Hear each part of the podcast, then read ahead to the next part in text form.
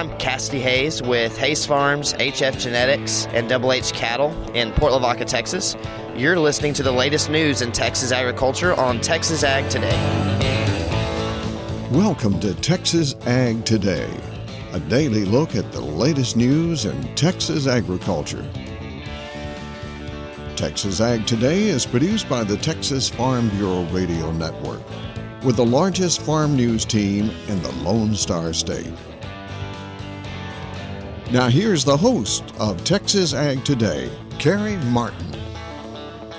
Hello, Texas. I've got another episode of Texas Ag Today loaded up and ready to roll for you. All you got to do is jump on in with me and buckle up. We're going to take a ride around the Lone Star State as we cover the most important industry in this greatest state in the U.S. of A., Texas agriculture. In the news today, the final wheat seeds are going in the ground for the 2024 crop. We'll have more on that coming up to kick off today's show. My name is Carey Martin. I'm your host, along with the largest and most experienced farm news team in the Lone Star State. And we're all standing by to bring you the latest news in Texas agriculture. From the piney woods of East Texas to the rocky ranges of the Trans Pecos, and from the Panhandle down to the Rio Grande Valley. It was an up and down season for sorghum in the Texas High Plains. I'm James Hunt, and we'll talk about that on Texas Ag Today. Just ahead, a corn recap for 2023 and a look ahead to new corn traits for 2024. I'm Tom Nicoletti, and I'll have that story on Texas Ag Today. This is James Duncan in East Texas. The last time we talked, I was visiting in other parts of the state of Texas, but back at home in this deep East Texas area that I live in, everybody was in a good mood. The holiday season was here. Oh, yeah, turkey's popular, but the beef producers I talked to really happy right now. We'll have those stories plus Texas wildlife news and a complete look at the markets all coming up. The last of the Texas winter wheat crop is now going in the ground. At last weekend's Texas Farm Bureau convention in Frisco, I caught up with John Paul Dineen, who grows wheat in Ellis County, south of Dallas. Well, you know, it's kind of like the, the uh, finish line. We finished uh, sowing wheat three days before convention, so that's always a good thing. Hopefully, when we get back, we'll be able to uh, see it, you know, spiking out and everything. We had a lot of rain that broke our drought, but that kind of made it a little difficult getting wheat in. I call it tippy toeing. We had to kind of tippy toe around, leave some stuff, but uh, all in all, it's, it's in, and I think we're going to get it up to a good start, hopefully. Dineen says the moisture situation is much improved in his area, but they still need more. Moisture's doing pretty good. We have gotten some runoff in some parts of the county to start filling those tanks up, which is important to our cattle producers and everything. Uh, other guys haven't got uh, the benefit of that, so we're hopefully going to get you know some winter rains with some runoff. Uh, lately, we've been just getting kind of small quarter, half inch rains. Uh, nothing, nothing big as of late. Dineen says cattle producers are facing a big challenge this winter with forage supplies low because of the summer drought.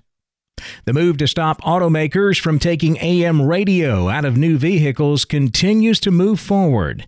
Texas Senator Ted Cruz took to the Senate floor Tuesday to push the AM Radio for Every Vehicle Act. It's a bill that he's sponsoring in cooperation with Democratic Senator Ed Markey. Cruz says Texas farmers, ranchers, and rural residents will suffer if AM radio is not available. AM radio is particularly important for rural America. Texas has enormous quantities of our state that, that, that is rural. And in rural America, there are many parts of Texas, many parts of other states where farmers and ranchers, the only thing they can get is AM radio.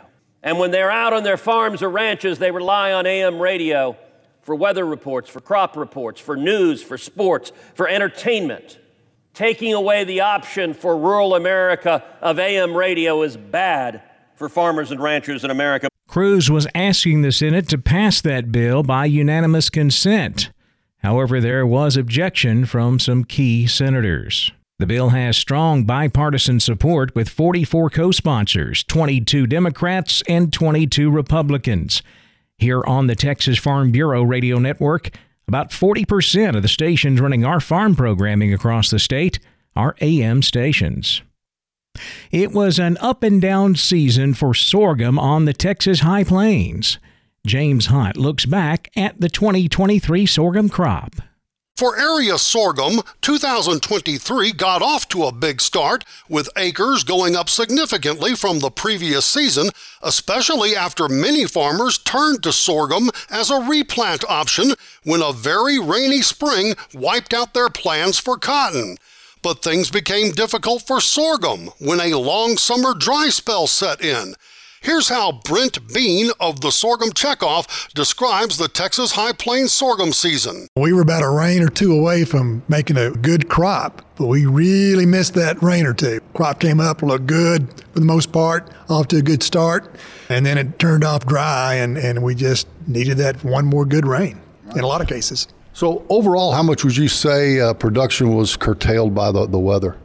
Oh gosh, pretty significant. I mean, like I said, that you know, the acres were up, but certainly between Amarillo and, and Lubbock, especially south of Amarillo, there was a fair amount of those acres that unfortunately just didn't get harvested. You know, when you get that wet weather early, it doesn't get a good root system under it. And so when it does turn dry, you can't utilize what maybe good moisture you might have had that was deeper. And we just didn't get that timely rain, you know, first of August right in there. We just didn't get it like we usually do. So that caused some acres to be abandoned or grazed out.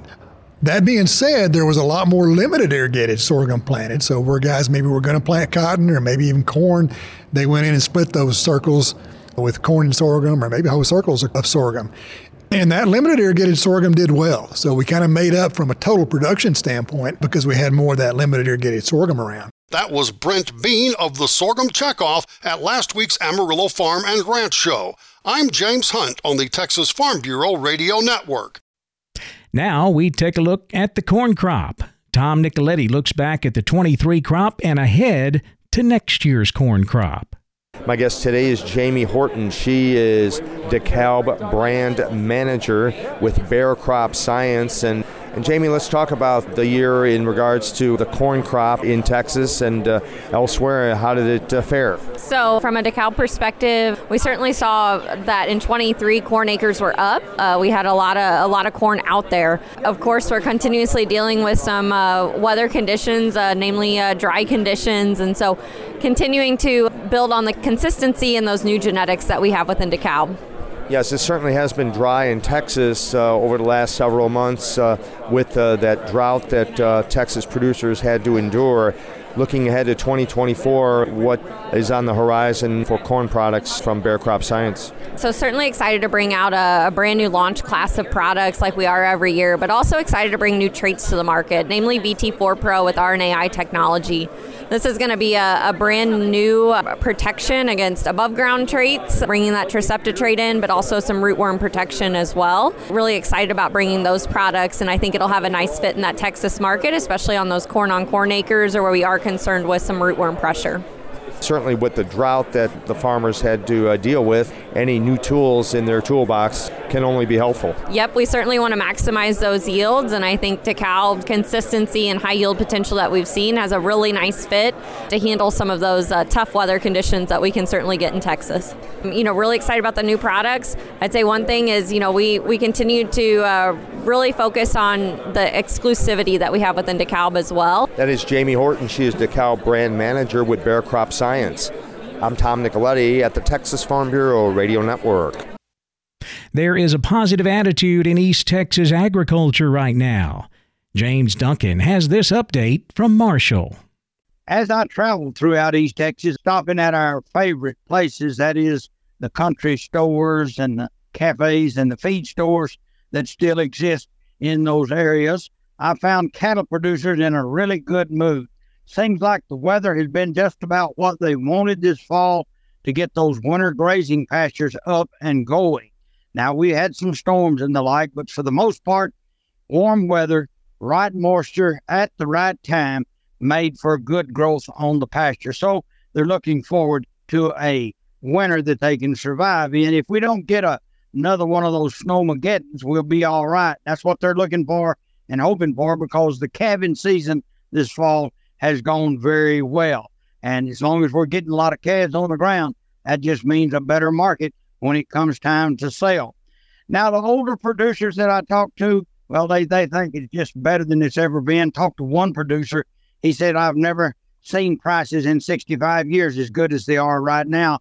And I'm looking forward to the possibility of culling my herd down, selling off, but buying some younger cows to replace with or to at least keep my good young cows and move the older cows on out.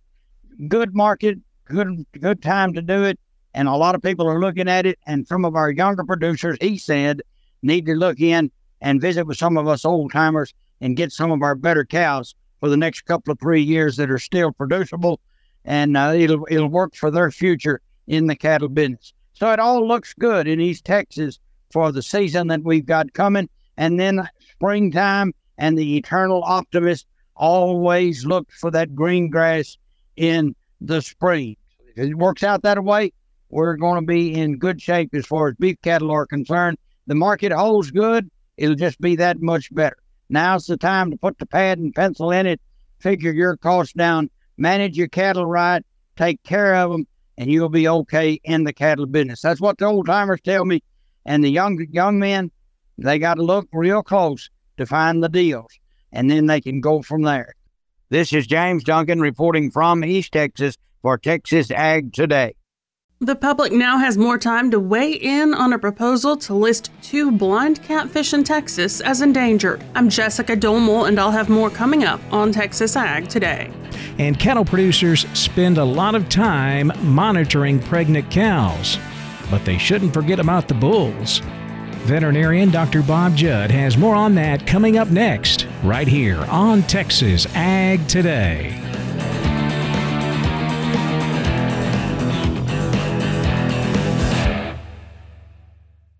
Texas Farm Bureau has served farm families in rural Texas for nearly 90 years.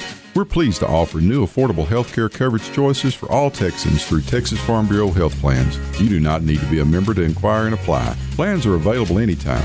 There is no open enrollment period. Our United Healthcare Choice Plus network of providers is one of the largest available. For more information about the different plans, how to apply, or to get a quote for you, your family, or your small business, visit tfbhealth.com.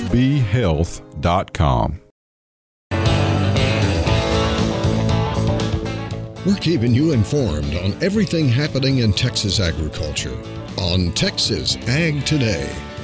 Cattle producers spend a lot of time during the winter monitoring pregnant cows. But Dr. Bob Judd says you shouldn't forget about your bulls. Taking care of the pregnant cows is important, but we cannot forget the bulls as they need to be in good shape and ready to breed in the spring. Frostbite on the scrotum is one concern, certainly more in South Dakota than in Texas, but it still could occur, especially in the panhandle. It appears as a scab or discoloration and sloughing of the scrotum, which decreases the ability of the bull to regulate the testis temperature and could lead to infertility in the spring. It is important to have dry areas for bulls to winter and adequate cover from wind and snow, as wet and cold conditions increase the risk of frostbite. Nutrition of these bulls over the winter is important and depends on their age and condition. Mature bulls can be managed on pasture or hay only, assuming the forage contains 10% crude protein and is fed at 2% of their body weight. So, a 1,500 pound bull would need 30 pounds of forage per day. Although you may not need to supplement protein and energy, it is likely a vitamin mineral supplement would be helpful during the winter. This is different for yearling bulls after their first breeding season, as they are still growing and need enough nutrition to allow them to gain about 2 pounds per day. So these bulls need at least 11% crude protein and likely energy supplemented as well. On a body condition score scale of 1 to 9, with 1 being emaciated and 9 being obese, these bulls need to be about a 6 on that scale, which allows them to lose a little weight during breeding season and still be in good shape. However, overconditioned bulls are not successful breeders, as fat in the scrotum leads to increased temperature and decreased fertility. I'm Dr. Bob Judd, and this is the Texas Farm Bureau Radio Network. The public has more time to weigh in on a proposal to list two blind catfish in Texas as endangered. Jessica Domel tells more about it in today's Wildlife Report. To give people more time to weigh in, the U.S. Fish and Wildlife Service has extended the public comment period on a proposal to list the toothless blind cat and wide mouth blind cat as endangered under the Endangered Species Act. The toothless blind cat and wide-mouthed blind cat are two cave-dwelling catfish species from the San Antonio segment of the Edwards Aquifer in Bexar County. FWS says the blind cats are in danger of extinction throughout their range due to mortality from uptake by groundwater wells. The catfish were first discovered in the early 1900s from fish ejected from groundwater wells. They are among the smallest catfish in Texas, measuring no more than a couple of inches long. Adapted for caves, the fish lack pigment and developed eyes. They live in a very deep and little studied region of the Edwards Aquifer that is inaccessible to humans. According to Fish and Wildlife, given the depth of their habitat, neither species survives ejection from groundwater wells tapping deep portions of the aquifer. They are considered among the rarest fish species in the world, according to Fish and Wildlife. FWS says they are committed to having a robust public engagement process as they consider the proposal to list the Edwards Aquifer blind cats as endangered. They say reopening the public comment period gives all interested parties additional time to provide those comments. The public now has an additional 30 days to comment on the proposal to list both the blind catfish as endangered. The deadline is now January 8th of 2024. You can read the proposal and find a link to comment on the U.S. Fish and Wildlife Service website, fws.gov. That is fws.gov. For the Texas Farm Bureau Radio Network, I'm Jessica Domel. It's time to check those markets. We'll be back with a complete look at the livestock, cotton, grain, energy, and financial markets coming up next. Keep it right here on Texas Ag Today.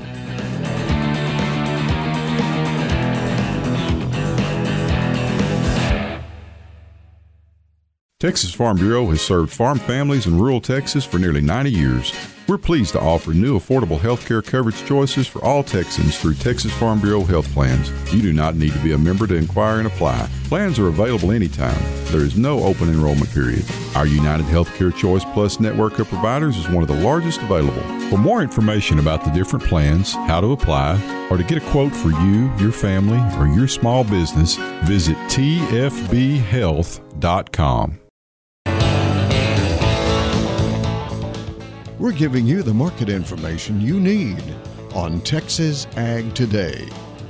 Live cattle traded lower on Thursday as technical and fundamental weakness kept traders hesitant to enter the market. This week's weekly export sales report also revealed a marketing year low, down 98% from the previous week. December live cattle down $1.10 to 162.35. February live cattle down $1.02 to 162.52. April live cattle down 72 cents to 165.95. January feeder cattle up 12 cents to 210.27. March feeder cattle down 57 cents to 211.17. April feeder cattle down $1.22 to 214.42. Boxed beef was mixed Thursday, choice down $1.94 to $288.62. Select up 44 cents to $260.34. Now let's take a look at those livestock auctions. We're walking the pins with Larry Marble. Doug Bass, Cattleman's Columbus, sells them every Wednesday. Let's let him tell us how they sold.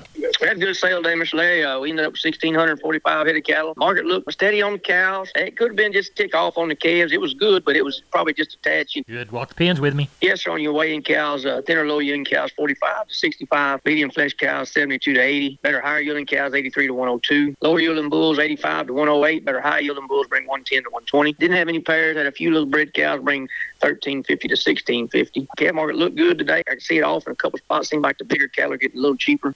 Two to three weight steers 225 to 357, heifers 215 to 310, three to four weight steers 220 to 340, heifers 210 to three dollars, four to five weight steers 215 to three dollars, heifers 190 to 287, five to six weight steers two bucks to 282, heifers 185 to 260, six to seven weight steers 185 to 242, heifers 180 to 237, seven to eight weight steers 174 to 110, heifers 170 to 190, and your 800 to 1,000 pound steers and bull yearlings bring 165 to two bucks. Heiferettes 130 to 160. So it sounds like you had a good sale. What was the count? 1,645. Good deal. Anybody tell you they're going to be back next week with some? Oh yes, sir. Yeah, we got some more lined up. Uh, looking forward to another good sale. And sure like to remind everybody we, we are having our special sale here in Columbus, December the 29th. Uh, that's on a Friday, 12 o'clock. Y'all come see us. We'll have around 1,000 females and somewhere around 70, 80 bulls. Tell everybody how to contact you, Doug. Yes, sir. Call me on my cell, 979-877-4454 or at the office, 979-732-2622. We appreciate you. Good evening to you. Yes, sir. Good evening. Thank you, Mr. Larry. And neighbor, thank you too for listening to Walking the Pens here on the Texas Farm Bureau Radio Network. That was my friend Doug Bass, Cattleman's Columbus. I'm Larry Marble, and neighbor, you're listening to us on Texas Ag Today. Lean hogs were even to lower on Thursday due to some spillover from softness in the cattle markets. December lean hogs even at 67.55. February lean hogs down $1.52 to 67.77. Block cheese fell a penny Thursday to $1.62. Barrel cheese down 2 cents to $1.59. Dry whey fell 3 quarters of a cent to 39 and a half cents. December class 3 milk down 7 cents to 16.26 a hundredweight. January class 3 milk down 39 cents to 16.60 a hundredweight. Cotton closed essentially limit up on Thursday thanks to positive economic numbers from China. March cotton up 284 points to 82.59. May cotton up 262 points to 83.07. July cotton up 236 points to 83.29. December corn up three and a half to 468 and a quarter. March corn up three and three quarters to 488. May corn up three and three quarters to 499 and a half. December hard red winter wheat up 11 and a half to 662 and a quarter. March hard red winter wheat up 11 and a half to 667 and a half. May hard red wheat up 10 to 669 and a half. January natural gas rose a penny Thursday to 258. February natural gas even at 251. January crude oil up 7 cents to 69.45 a barrel. February crude oil up 6 cents to 69.71 a barrel. The Dow up 64 points to 36,116. The S&P 500 up 33 points Thursday to 4,582, and the Nasdaq up 175 points to 14,322. And that wraps up this edition of Texas Ag Today. We hope you join us next time for the latest news in Texas agriculture. I'm Jessica Domel. I hope to see you then. Thanks for listening to Texas Ag Today. Be sure to subscribe to our podcast on Apple Podcasts, Google Podcasts, or Spotify. For more Texas Ag news and information, check out our website at texasfarmbureau.org or tfbradio.com. Texas Ag Today is a production of the Texas Farm Bureau Radio Network.